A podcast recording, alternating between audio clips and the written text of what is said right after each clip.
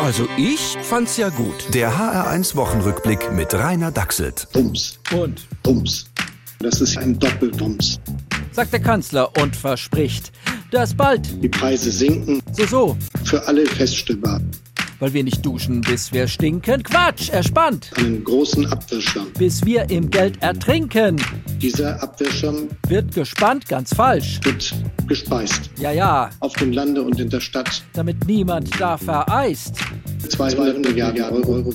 Wie war das gleich nochmal? 200 Milliarden Euro Wow, was für eine coole Zahl.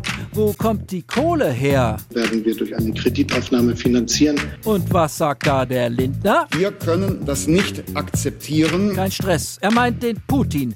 Denn der schießt aus der Hecke auf dich und mich und ganz besonders auf den Bäckermeister um die Ecke. Sauerei. Und außerdem veranstaltet Putin Scheinreferenten. Was das ist, jeder kennt das aus der Familie.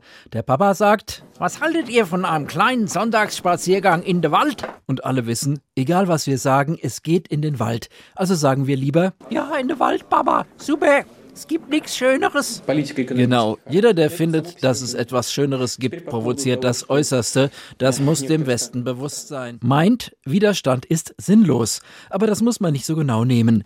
Sinnlos war vor ein paar Wochen auch der Weiterbetrieb von Kernkraftwerken, fanden die Grünen. Und jetzt müssen sie die Sinnfrage völlig anders stellen. Zum Beispiel, ist es sinnvoll, die neue italienische Regierungspartei als lupenreine Faschisten zu bezeichnen? Nicht ganz. Sie selber beschreiben sich eher so. Also Faschismus lehnen wir ab, aber mal ehrlich, es war ja auch nicht alles schlecht unter Mussolini. Definitiv sinnlos ist allerdings der Plan des Otto-Versands. Da werden Büros auf 15 Grad abgekühlt, damit die Leute eher zu Hause arbeiten und sich dann für Heizung dumm und dämlich zahlen. Also Otto finde ich in dem Fall nicht gut, echt. Der HR1 Wochenrückblick mit Rainer Dachselt. Auch als Podcast. Und in der ARD Audiothek. HR1. Genau meins.